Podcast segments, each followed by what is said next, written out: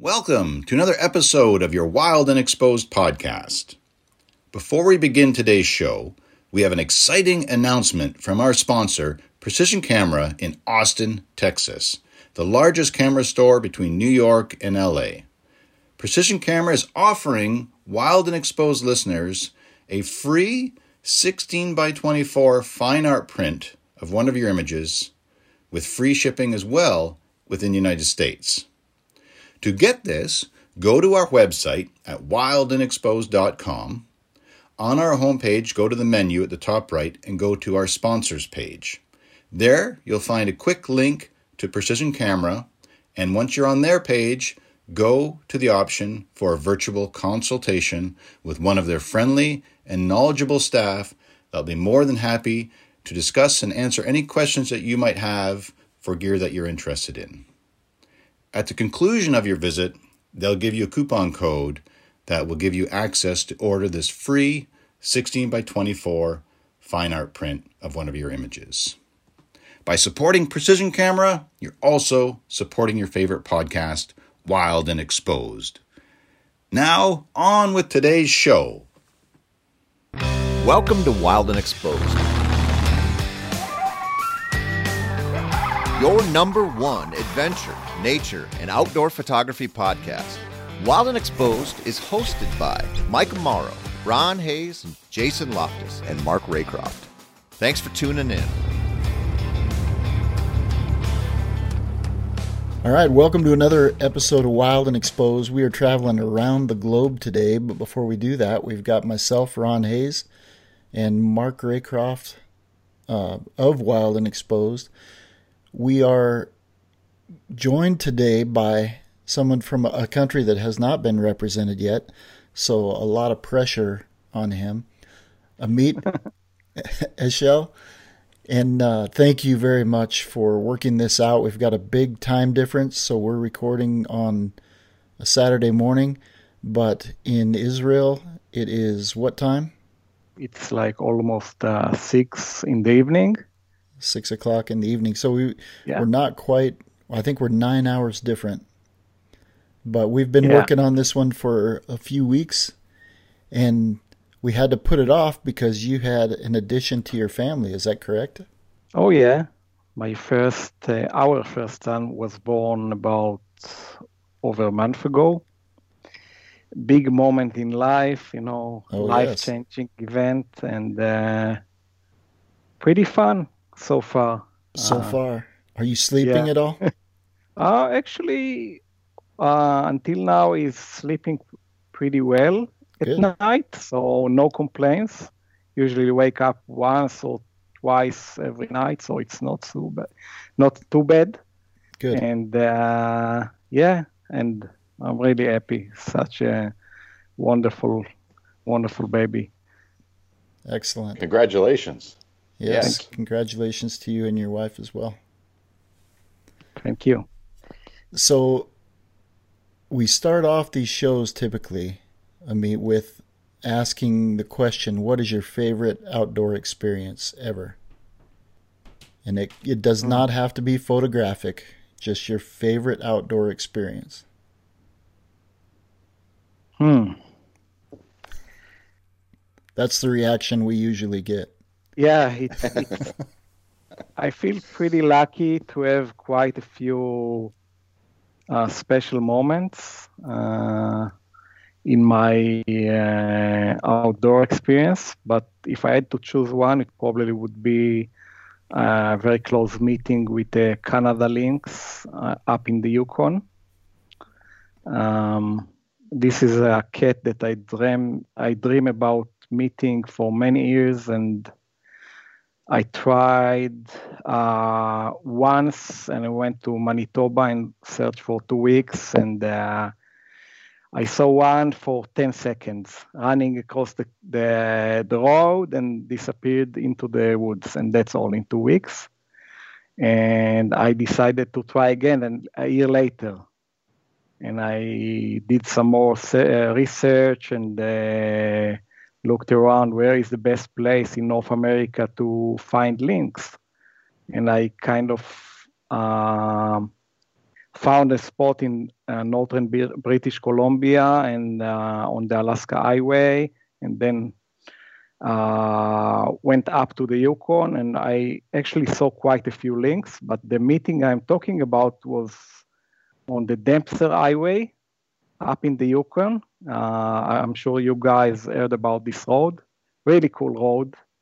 Uh, and I was driving one morning, early morning, and the cat was walking on the icy road.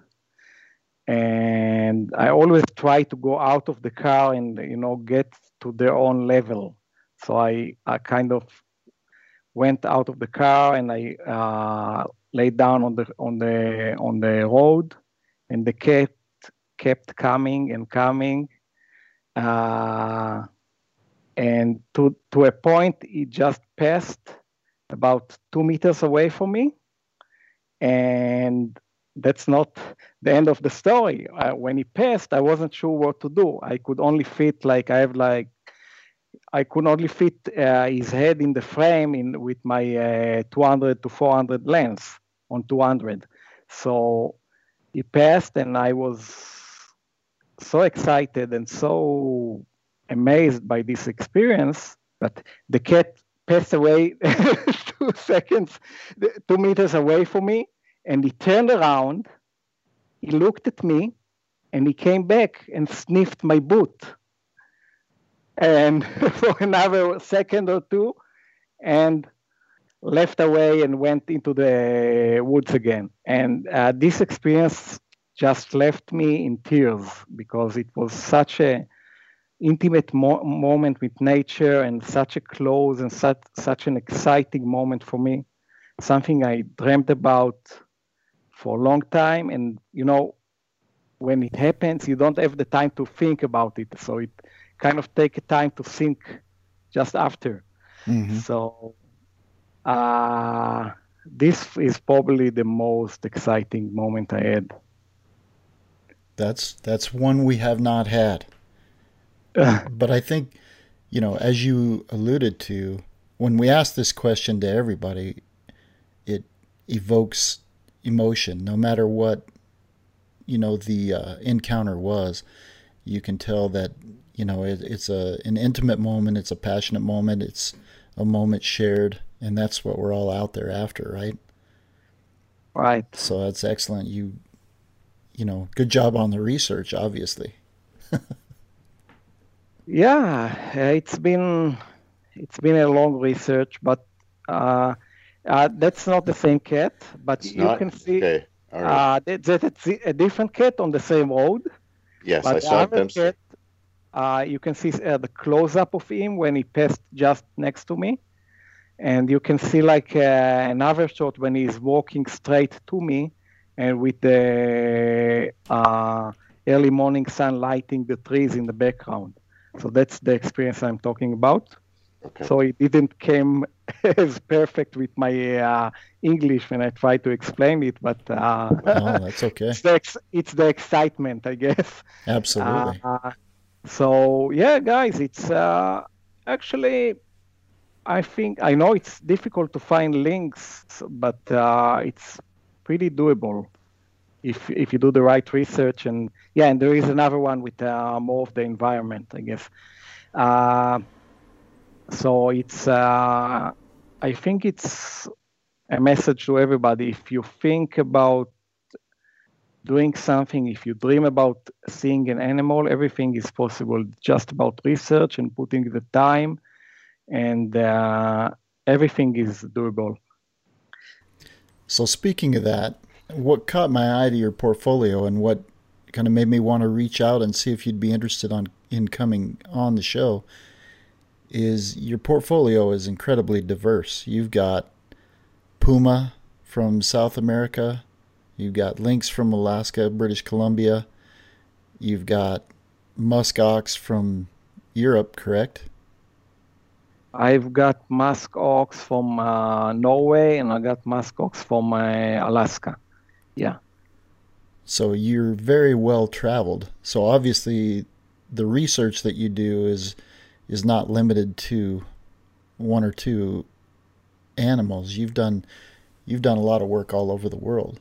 So what brought you to that point? How did you get your start? Uh, I think the what got me starting is uh, obviously my love to animals and my love to nature, and um, it's been a long way because I was uh, not able to travel like this when I was younger. So I kind of started late with uh, wildlife photography.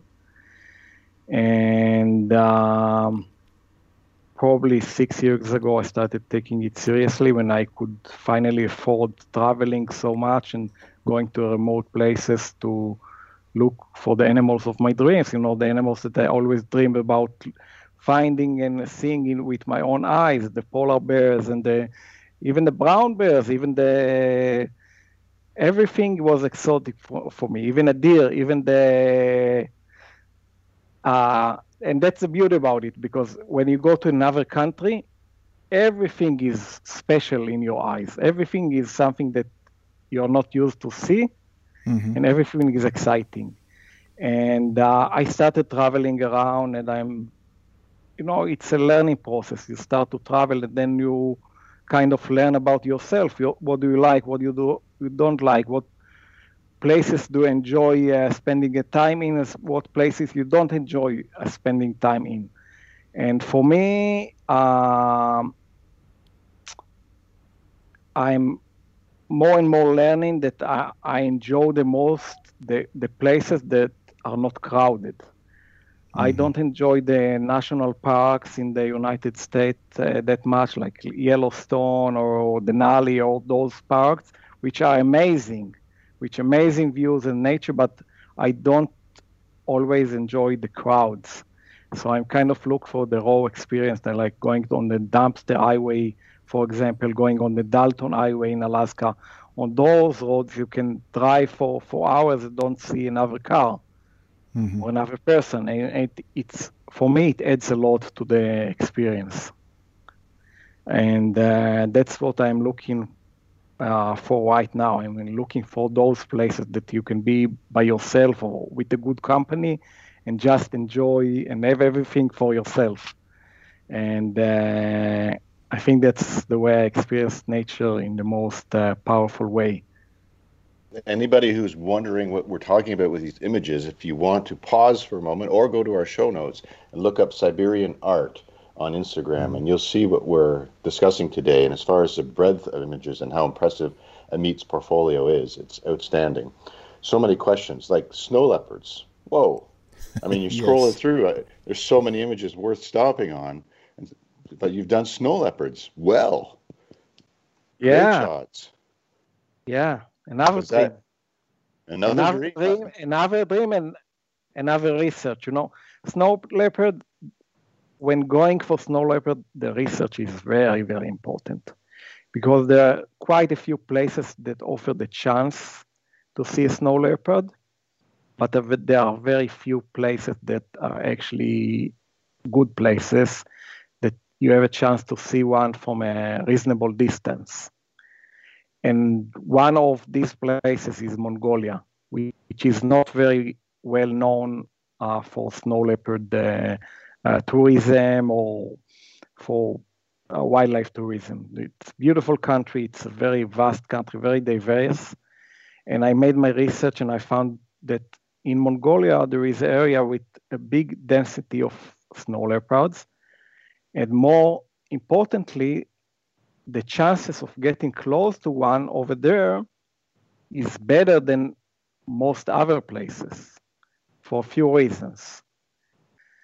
First reasons, the mountains are not very high over there compa- compared to places where you go in the Himalayas or most famous place, I guess, to see snow leopard is called Ladakh in, uh, in India, in the Himalayas, which the mountains are so, so high.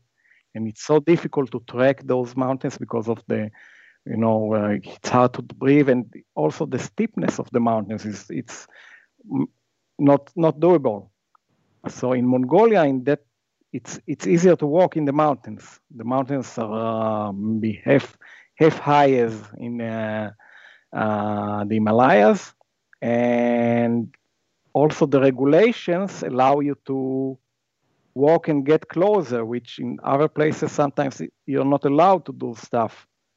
So I found this location and I went there, and uh, it's amazing experience because you you based your own uh, luck and on the on the experience of the local trekkers. And what they use over there is they use people that live, uh, villagers that live in the spa- in the place, and they know every stone in the mountains.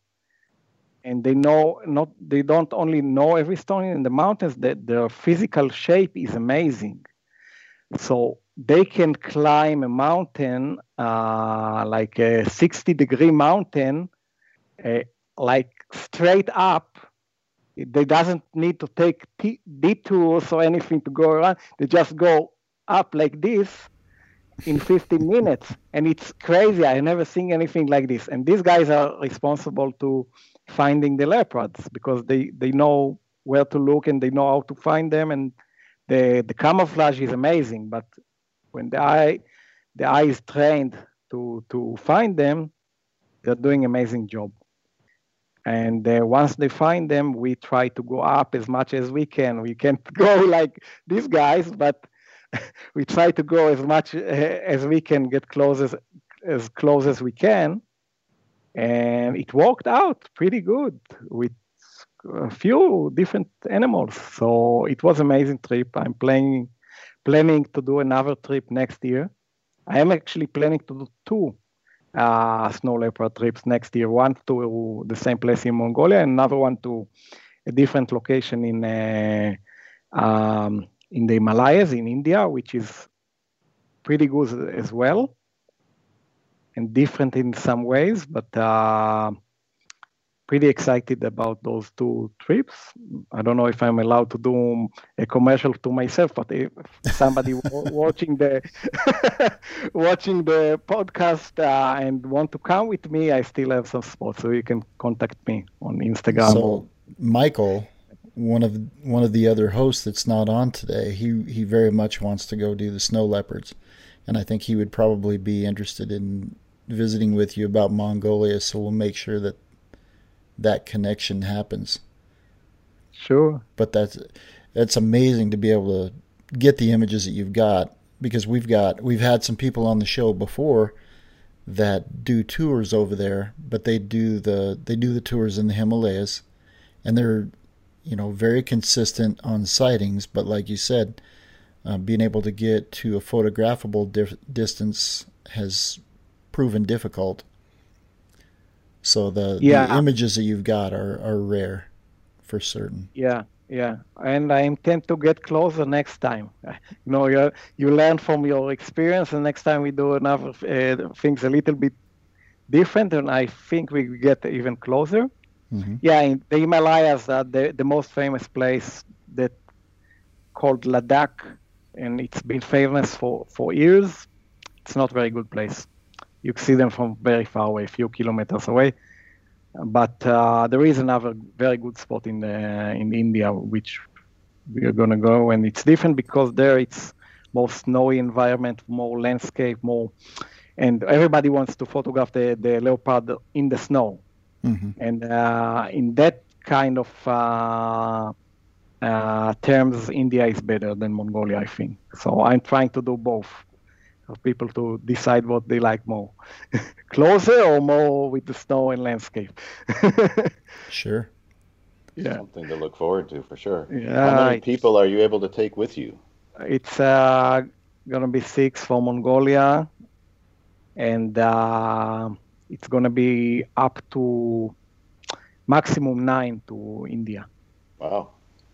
And, and obviously there's a lot of physical exertion in a trip like that so not just anybody wants to sign up for something like that. You've got to be in a little bit of physical, decent physical shape, right? Yeah, yeah. It's it's. Uh, I'm trying to do actually to separate those those two groups uh, and to Mongolia to take a very good uh, people that are in very good uh, physical shape because we're gonna walk more. Mm-hmm.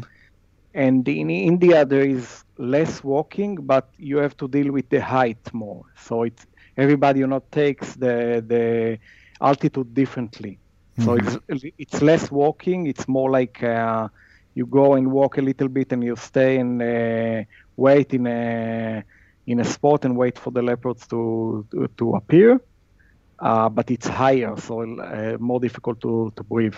So different, but um, but I have like people that are older. I have people that are 65 years old that go with me to India, and uh, from what I hear, it's it's not a problem for people in terms of the uh, physical shape of walking. Mm-hmm. Uh, breathing is different. I, I, mean, everybody is taking it differently. Some, sometimes young people have very difficult times in the mountains as well, even sure. if they are in good shape. Yeah. With the snow leopards, are you able to do them just by walking, or do you have to be in a hide, a blind, or is, are the encounters uh, just spontaneous while you're walking in the mountains? It's you're not using a hide. Uh, okay. Awesome. But you try to be very, very, uh, very, very quiet and kind of use the natural uh, obstacles as a hide, like the rocks, and not expose yourself mm-hmm. uh, very much. And of course, it's important to tell that you don't just go for a walk in the mountains and hope to to see one because then you're gonna end up walking for hours around and and probably not see anything. So you first kind of must have a plan. You have the guys that are uh, going up to look for them on the top of the mountain, and you, you have the guys that look with the with the spotting scopes from below. And once we find one, then we decide what is the best approach to, to get closer. So we just, you know, you don't just walk up and uh, look for them with no sure. no clue. That sounds incredible. It's it's amazing, amazing experience. It's like just being up there in the mountains with the beautiful view, and the, the fresh air. It's such an uh, i feel so lucky to be able to be and go to those places. No kidding. Yeah.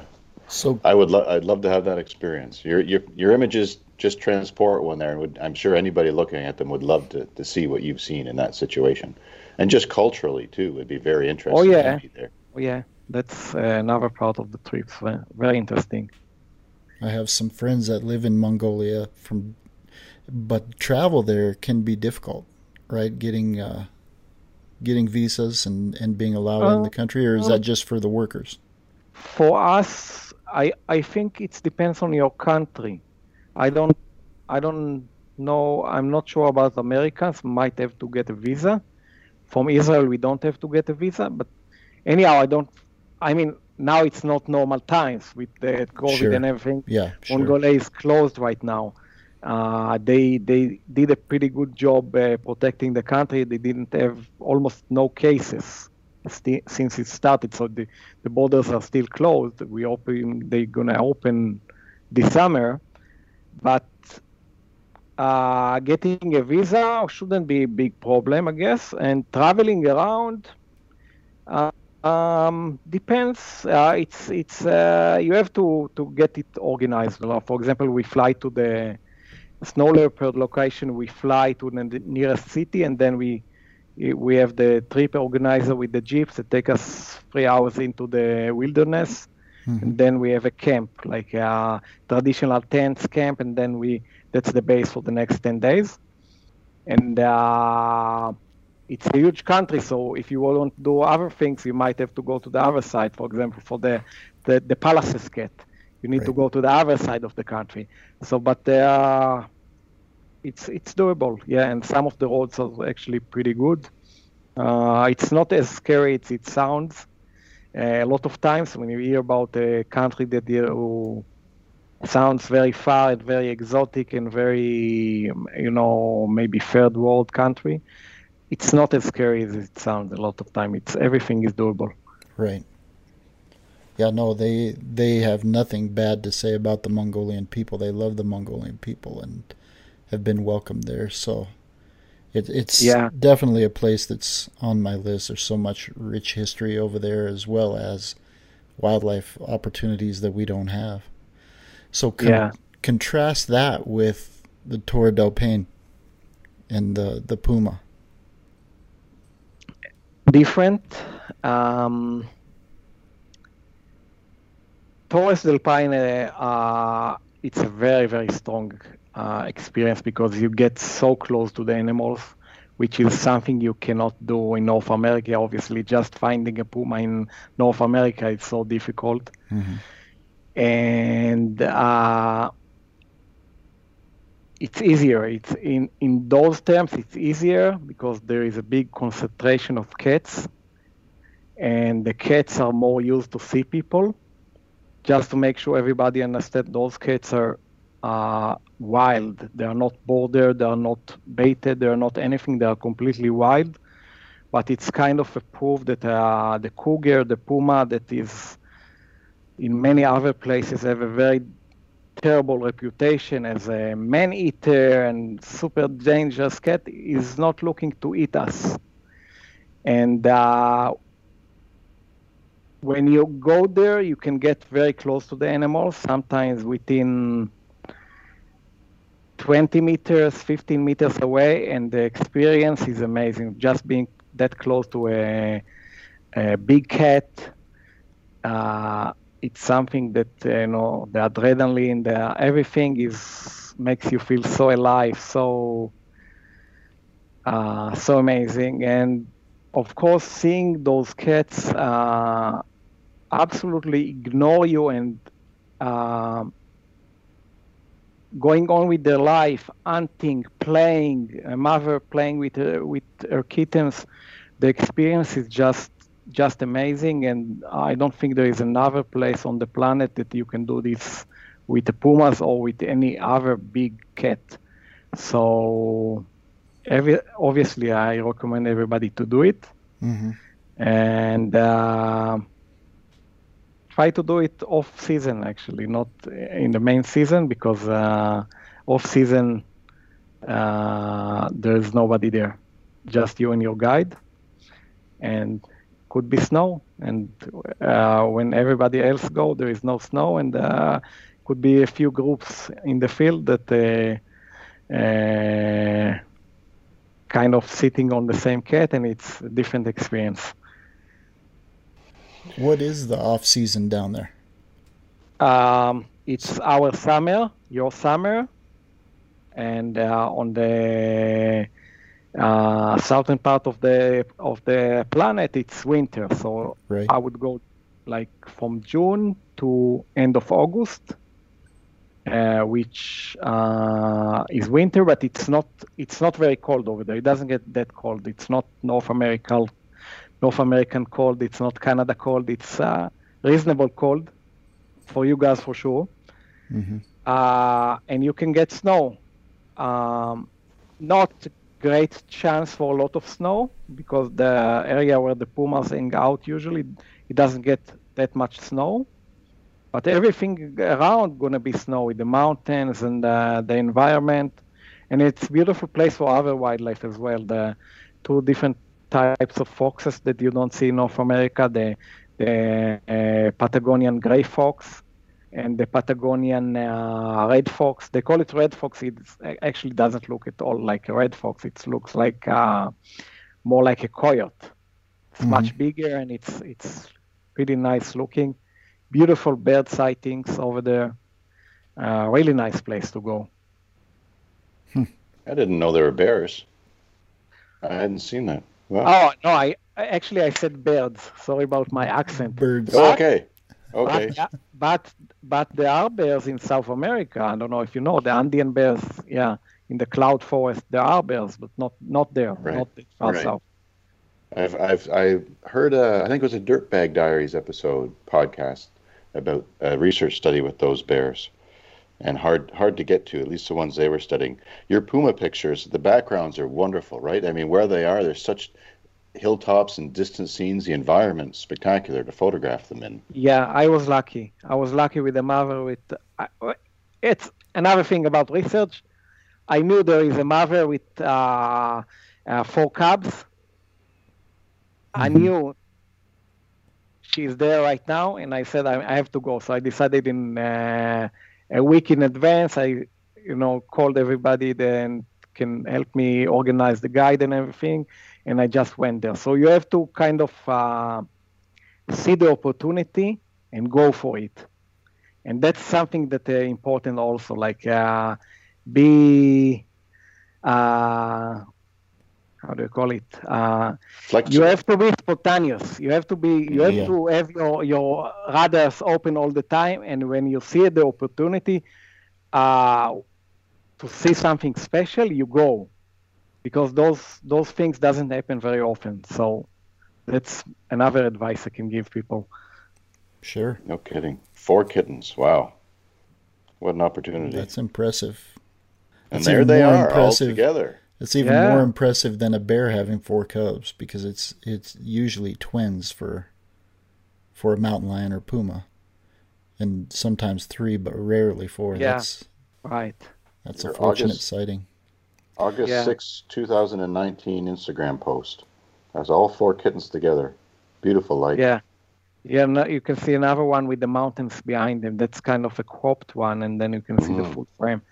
Oh yes, I think it's nicer even. Yes. Uh, July, so yeah, July I was I was lucky with uh, you know with the, getting to spend the time with this family, and also the with things that happened in the field, like the way they set uh, with the mountains behind them and everything. Yet you must be lucky, but you have to help your luck. That's right. the main thing. Yeah. Mm-hmm. Absolutely. If you're not out there, you'll never see it. Right. Sometimes you just have to go. So I want to talk a little bit about your jewelry because that that was a part of you photographing, correct? As I as I recall, is getting reference or getting ideas for the jewelry that you make. It's a kind of a process that I kind of uh, reached after a few years of making jewelry. Mm-hmm. When I started, I made uh, mostly dog breeds, and I started in uh, probably in 2011. I started making jewelry, and I started with dog breeds, and I decided to do every dog breed that uh, is on the planet. Oh, and there are like over 50, uh, 350 different dog breeds and I made most of them. I think I still have a few left, uh, but very uncommon breeds. And uh, making those jewelry, uh, it's actually what allowed me later to try to start taking uh, wildlife photography seriously because uh, I was not able to afford uh, traveling that much and to those remote places before my jewelry business really picked up. Mm-hmm. So uh, when I started traveling, I started to use the, the photos as inspiration to create more jewelries uh, for wildlife and uh, the animals that I connect to, the animals that I uh, photographed, and I tried to do uh, different style of jewelry that actually tell a story in the jewelry of the animal behavior or environment and I think guys can see uh, if you look at the stuff, you can see like uh, uh, the jewelry that inspired by my Puma encounters, and you can see uh, jewelry that inspired by uh, my encounters with uh, Dall sheep, polar bears. so I really enjoy like walking both fields and like inspire. It's actually it's inspire your it's kind of inspiring uh, from both ways because it's changed your thinking before going into the field and taking the photo. And when you took the photo, you start to think, okay, how can I uh, get inspired by looking looking at the photo and create something uh, different with the jewelry? So it's it's really fun for me in the last few years to combine both fields. Mm-hmm. And it's sorry, the baby know, the baby is crying a little bit. I don't know if you can hear me, but no, but that's okay.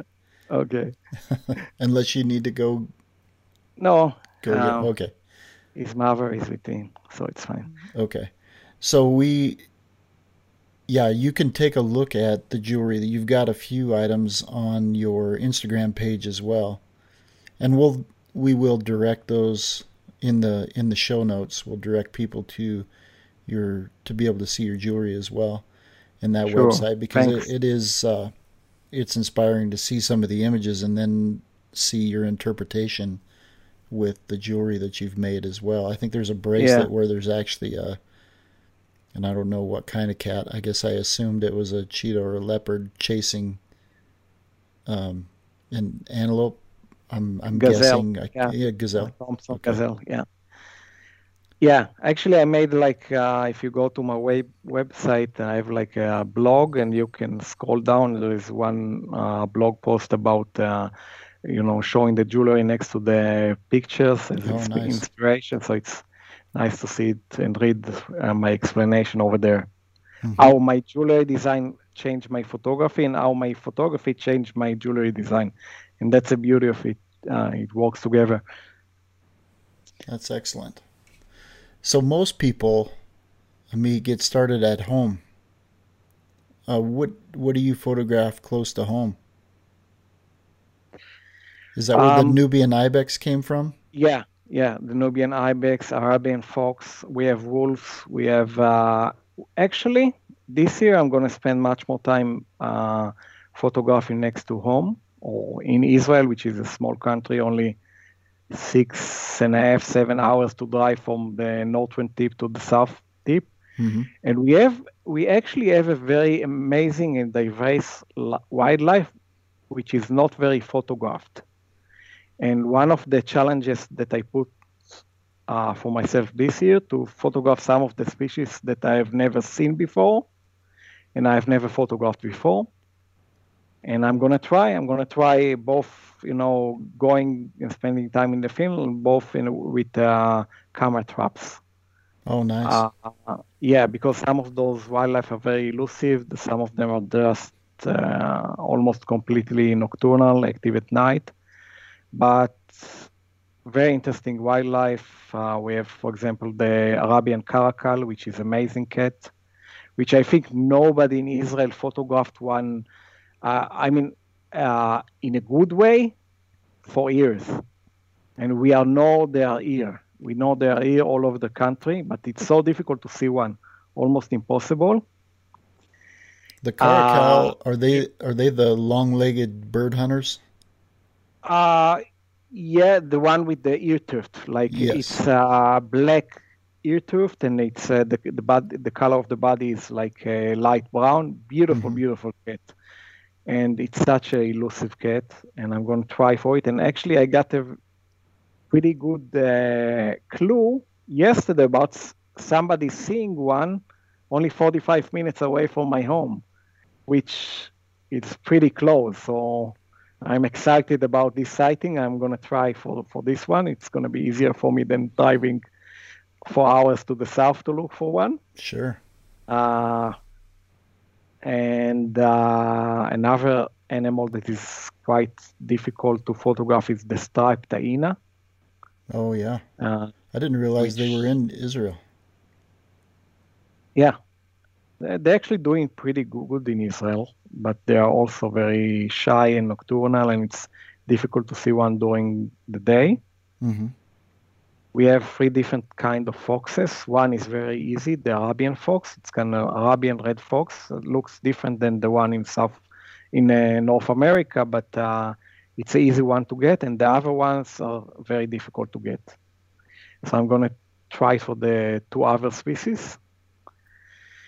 And the biggest dream is a leopard. Mm. And I don't know if you guys know, but until 10 years ago, uh, we used to have leopards in Israel. The last one was seen in 2008. And there is a big discussion if there are any any any of them left or not. Not the, nobody have seen one. So I'm dreaming about finding one or uh, the best chance of course with with with the camera trap so mm-hmm. if that's happened that's uh, like crazy but anyway it's it's a lot more challenging to to photograph those elusive uh, creatures, and I find it now very exciting. Something I didn't see like a few years ago. That was all about going there, going there, going to the uh, far corner of the world, and now I'm this year I'm excited about trying to do things, special things in my country, and I'll try. Especially with the new addition to your family, that kind of lends itself to staying closer to home. But it, yeah, uh, it's. Uh, I'm I'm still going to travel, but of course this year sure. we don't know with the COVID when we're going to be able to travel again and do it uh, safely. So uh, and try to take advantage of what I have here. Sounds like an incredible challenge and fun. Yeah. I mean, if it works out, how exciting would that be? It's worth trying. Yeah, I'll try. Yeah, I yes. was going to say Israel is very under publicized for wildlife. And there there's not a lot of information out there, not a lot of images out there that I've seen, and it may just be because of you know my my network. I don't have I don't know a lot of people there. You're the first photographer I've ever met from wildlife photographer from Israel, but you do a lot all over the world, so that probably is yeah. what puts you on my radar. Right. Uh, are there uh, other are there other photographers in Israel? Oh yeah, successful. There are I have a I have a good friend. Do you? Yeah, your yeah. Any. Do you know Yaron? Oh, Yaron, yeah. Yeah, Yaron sure. Eini is. Sure. Is. We own what? What's Eini. the family name? Any. Any. Yes, E I N I. I don't know him. He's a very uh, talented and, and well versed photographer who's traveled okay. a lot too. But he does all kinds of photography, not just mm. wildlife. But yeah, a good friend mm-hmm. who I met in the field in North America. Okay, I don't I don't know him. I, I will look look it up. But uh, yeah, I was thinking you were talking about a different Yaron, which is also uh, quite a famous Israeli uh, wildlife photographer that lives in New York. But uh, anyhow, uh, yeah, it's it's it's true what you said about uh, when you go into social media, you you see very limited uh, diversity of animals. I mean, and it has to do with your cycles, of course. Mm-hmm. But that's what actually when I go to on on Instagram, I see you know the, the animals that everybody photographed uh, in North America and uh, uh, Africa and the more common uh, things that people do, and it's very exciting and amazing. There is a reason why people want to photograph those charismatic animals. Mm-hmm. But uh, yeah, that's one of the things I'm excited about to show people like you different nature, different animals that you maybe never seen before, or you don't see them very often on social media. So mm-hmm. it's kind of uh, something that came up to me this year that I realized that's something I need to do and take seriously, and I'm excited about it.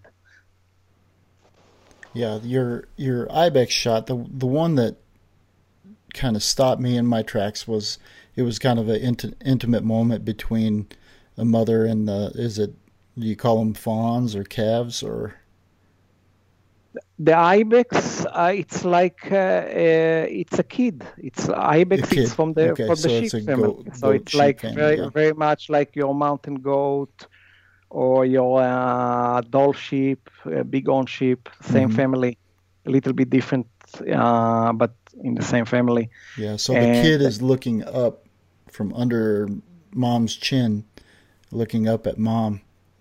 That yeah. image, it, yeah. that was a very intimate moment, and it, it, it was well captured. It's uh, yeah, we have a very good spot for Nubian ibex. Uh, Nubian ibex are actually quite rare around the world. There's only about three thousand left, mm-hmm. but in Israel they're pretty pretty uh, easy to find. And actually, next month, like uh, early April, it's the uh, the, the best time when the, the newborns are born, uh, early spring, and uh, there is a beautiful spot in Israel just above the cliff with a big crater in the background where they every morning, every sunrise, they walk in the same route, Oh, and nice. uh, it's it's it's a beautiful place to spend mornings, um, especially early April and maybe later this in the spring.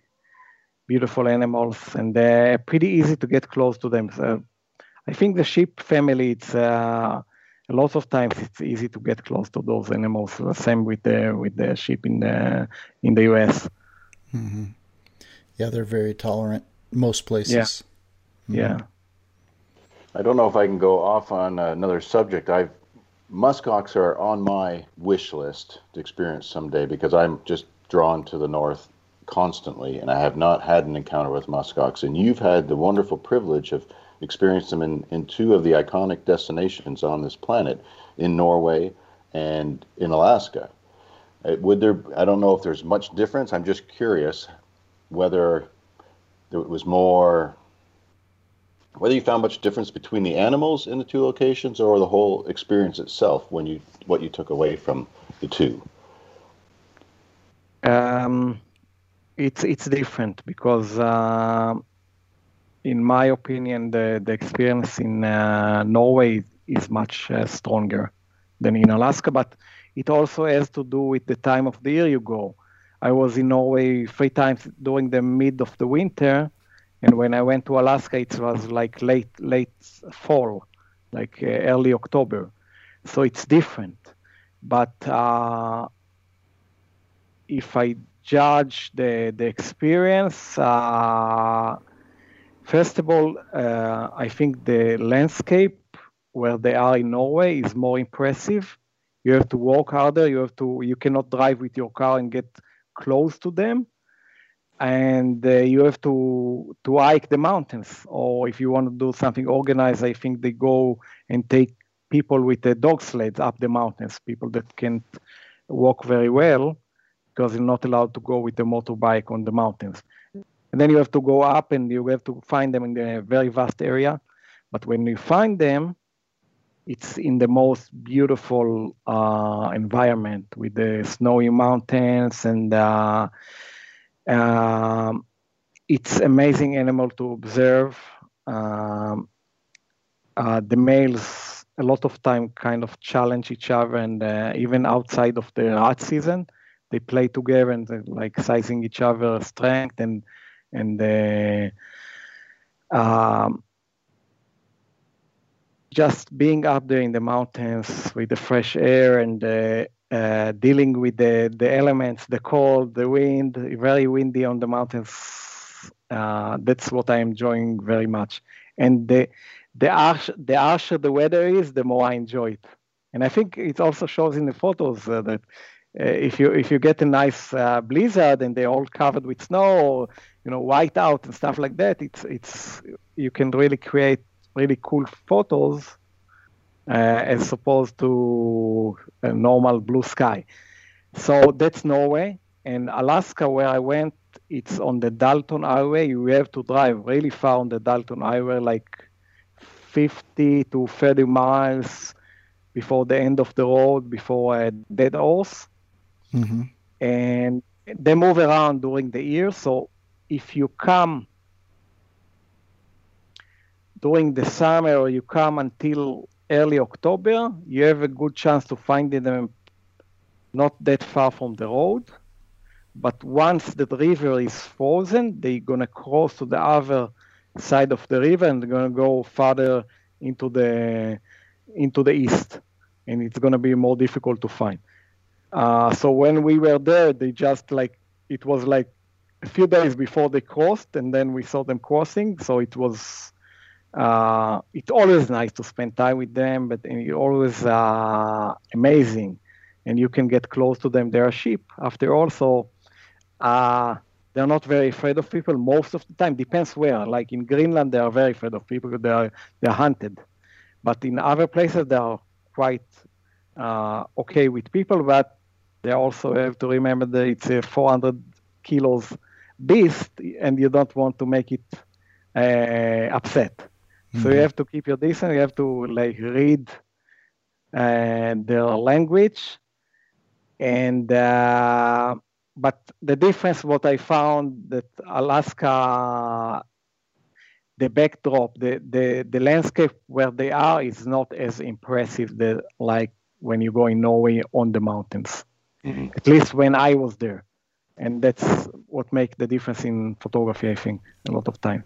And I know you can find them in, in Nome as well, which I think maybe Nome it's more it can be more impressive during the winter. They are more in the mountains over there, so it might be a better place to go uh, during the winter. Yeah, I'd like to try it in Nome. Yeah, I'd time it with the end of the Iditarod.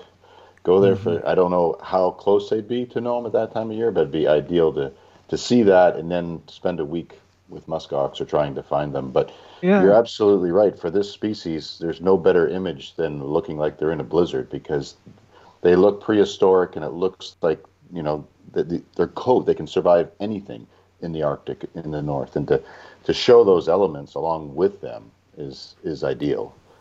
And and again, obviously you're going to remember the experience for the rest of your life for just going through those conditions yourself and making those images in that super yeah, that's, cold wind. That's a part. That's a part of wildlife photography that I enjoy so much. Like uh, just being out there and feeling what the, those animal feels. So if you do it like in a control environment or a lot of times people go to like a set up uh, heights and stuff you don't feel that you are in nature and uh, for me it's a big part just being out there and walking out for the photos yeah i agree i want to cover two things one I, you shoot a Canon system right yeah you're shooting the 200 to 400. What body are you using? Are you using? Did you switch to mirrorless yet? Not yet. Not yet. It feels so small in the hand. I don't know. I like I like the the uh, you know the build quality of the the big bodies. Like so, I'm using. Uh, I have two bodies of the 1DX Mark II, mm-hmm.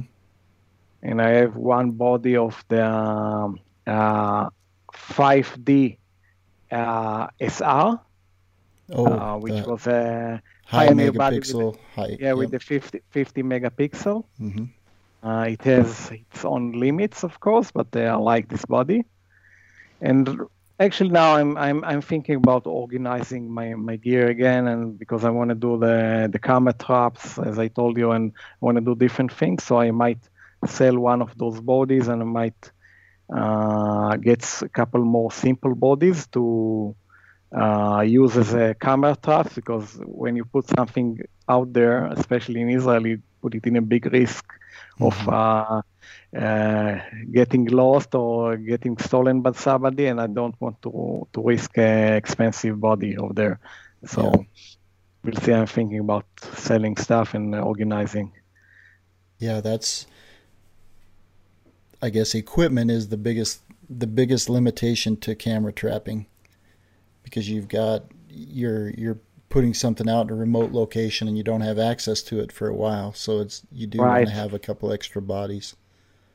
Yeah, you must, like and you know, and if you put two cameras or you put ten cameras, uh, it's a big big difference in in in your chances. Mm-hmm. So you better put a lot of uh, cheaper cameras and. Uh, and uh, enlarge your chances of catch, capturing something special and instead of putting two expensive bodies and also risk uh, those bodies of being stolen and stuff like that mm-hmm. so yeah then the other thing that i wanted to touch on looking at your portfolio you do a lot of high key and and low key so when you're in snow you're shooting a lot of high key images and then you know in what looks to me like you're shooting the fox, so it, it looks to me like you're probably closer to home in the in the desert area, and you shoot a lot of low key where you're using backlight, you know, rim lighting the animals.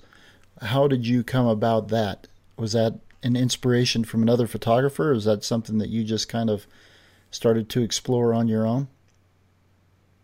I think it's both. I think we are also expi- uh, inspired by other photographers nowadays, just looking around on social media and on the internet and see so many amazing photographers and you can learn for so many people and get inspired. So it's something I started to do and try probably two years ago, and um, pretty uh, challenging to get it because you have to get the right light and you have to get the right you, you have to get the animals in the right time of the day and uh, you have to get bet, like dark background and uh, background has to be in the shade.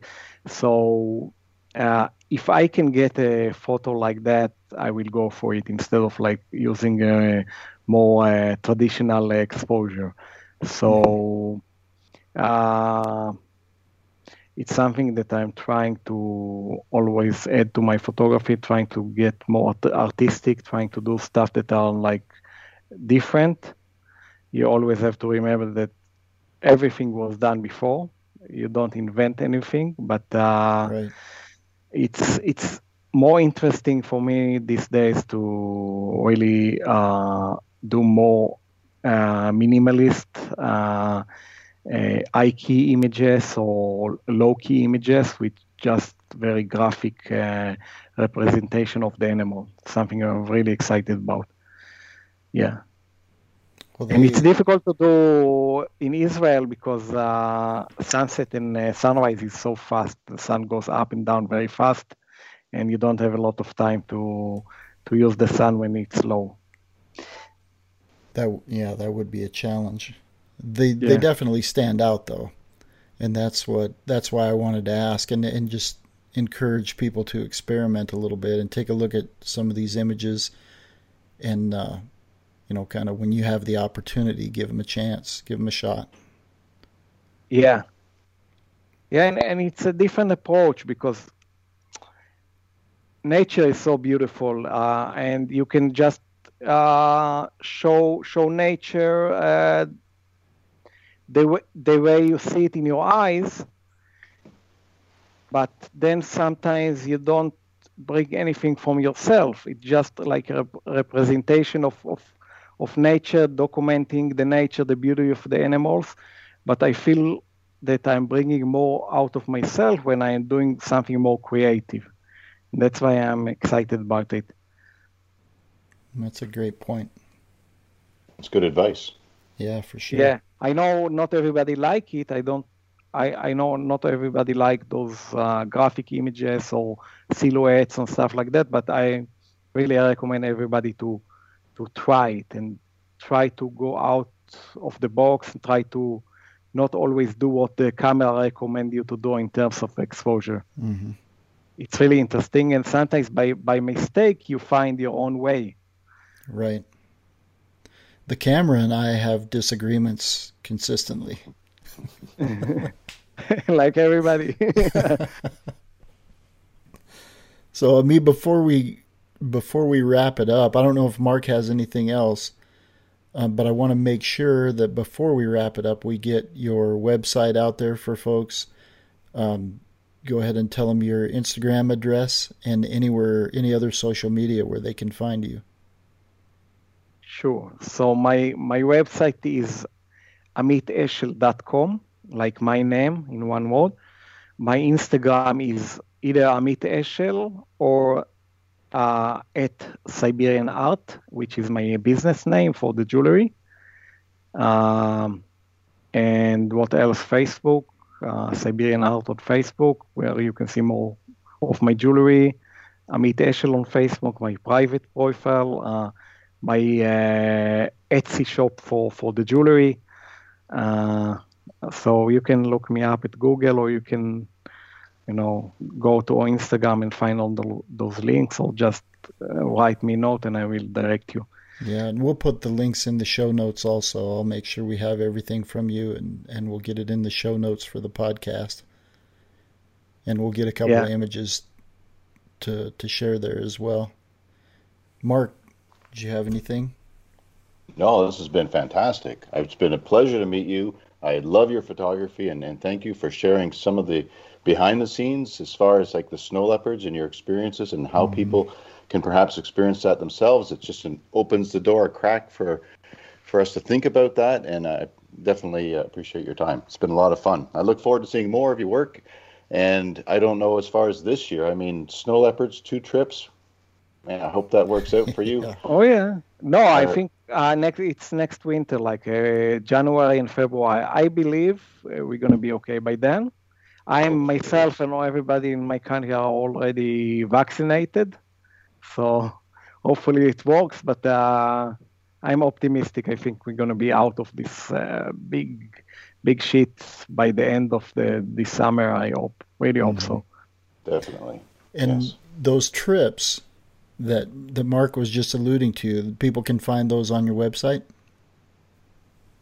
I have one of the snow leopard trips on my website. The other one, the Mongolian one, is not on my website yet, Okay. but it's gonna be there soon. Well, I have a- we'll, we'll let Yeah. Mike talk to you first before you put it on the website. Sure. I will. I will explain you the explain him the difference between the two trips, so he can decide what is more right for him. hmm 'Cause it- They're different. Yeah.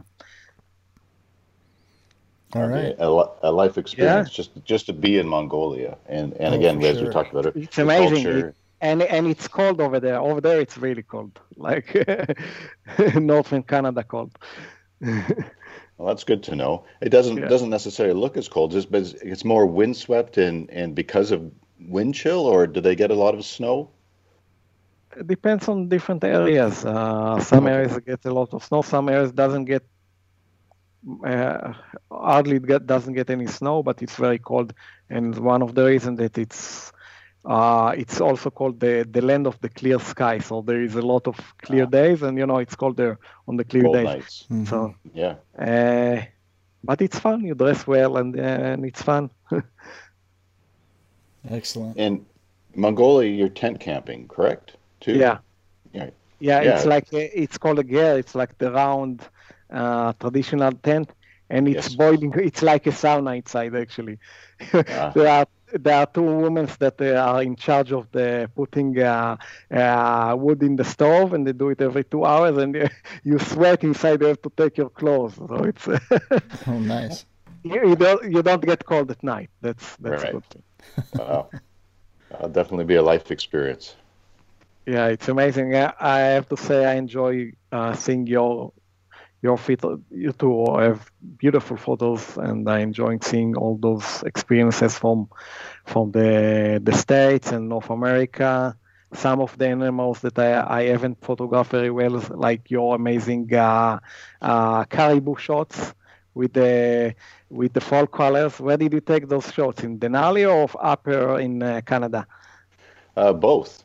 I've, sp- I, if you're talking to me, it's um, Yeah. I spent a lot of time in the interior of Denali, but also in the Yukon and in Newfoundland, different places. But Yeah, and that I enjoy the moose photos and the difference between the moose in different areas. Mhm. Uh, yeah, and Ron, I enjoy your your stuff very much as well. You know, the bears and the the Dall sheep and the stuff. Really inspiring.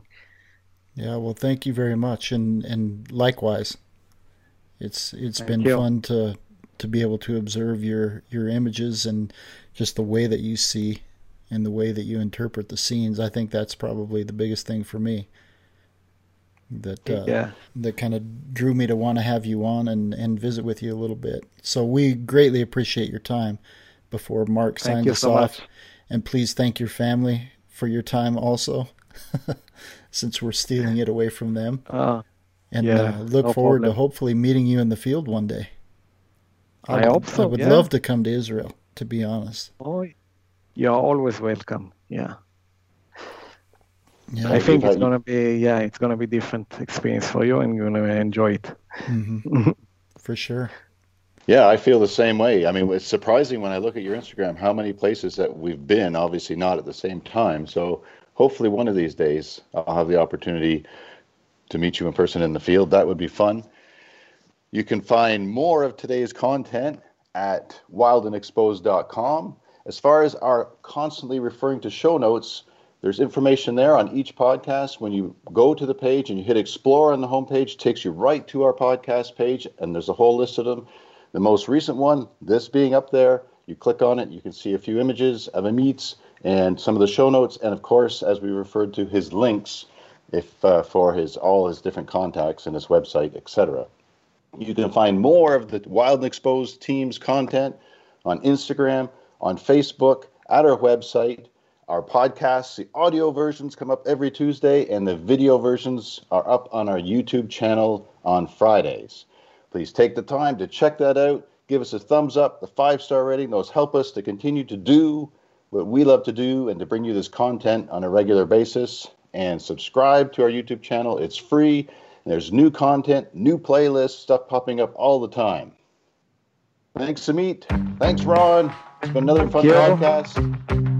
Until next time, you've been listening to Wild and Exposed Podcast. Thanks for tuning in. You've been listening to the Wild and Exposed podcast. If you haven't yet, please give us a rating and a review. And make sure you're subscribed so that you'll get every episode we produce as soon as we drop it. And as always, thanks for tuning in. We're gonna make it someday. Nothing's gonna get in our way. We will be the biggest band in town. Mm-mm. Round and round the world we'll go.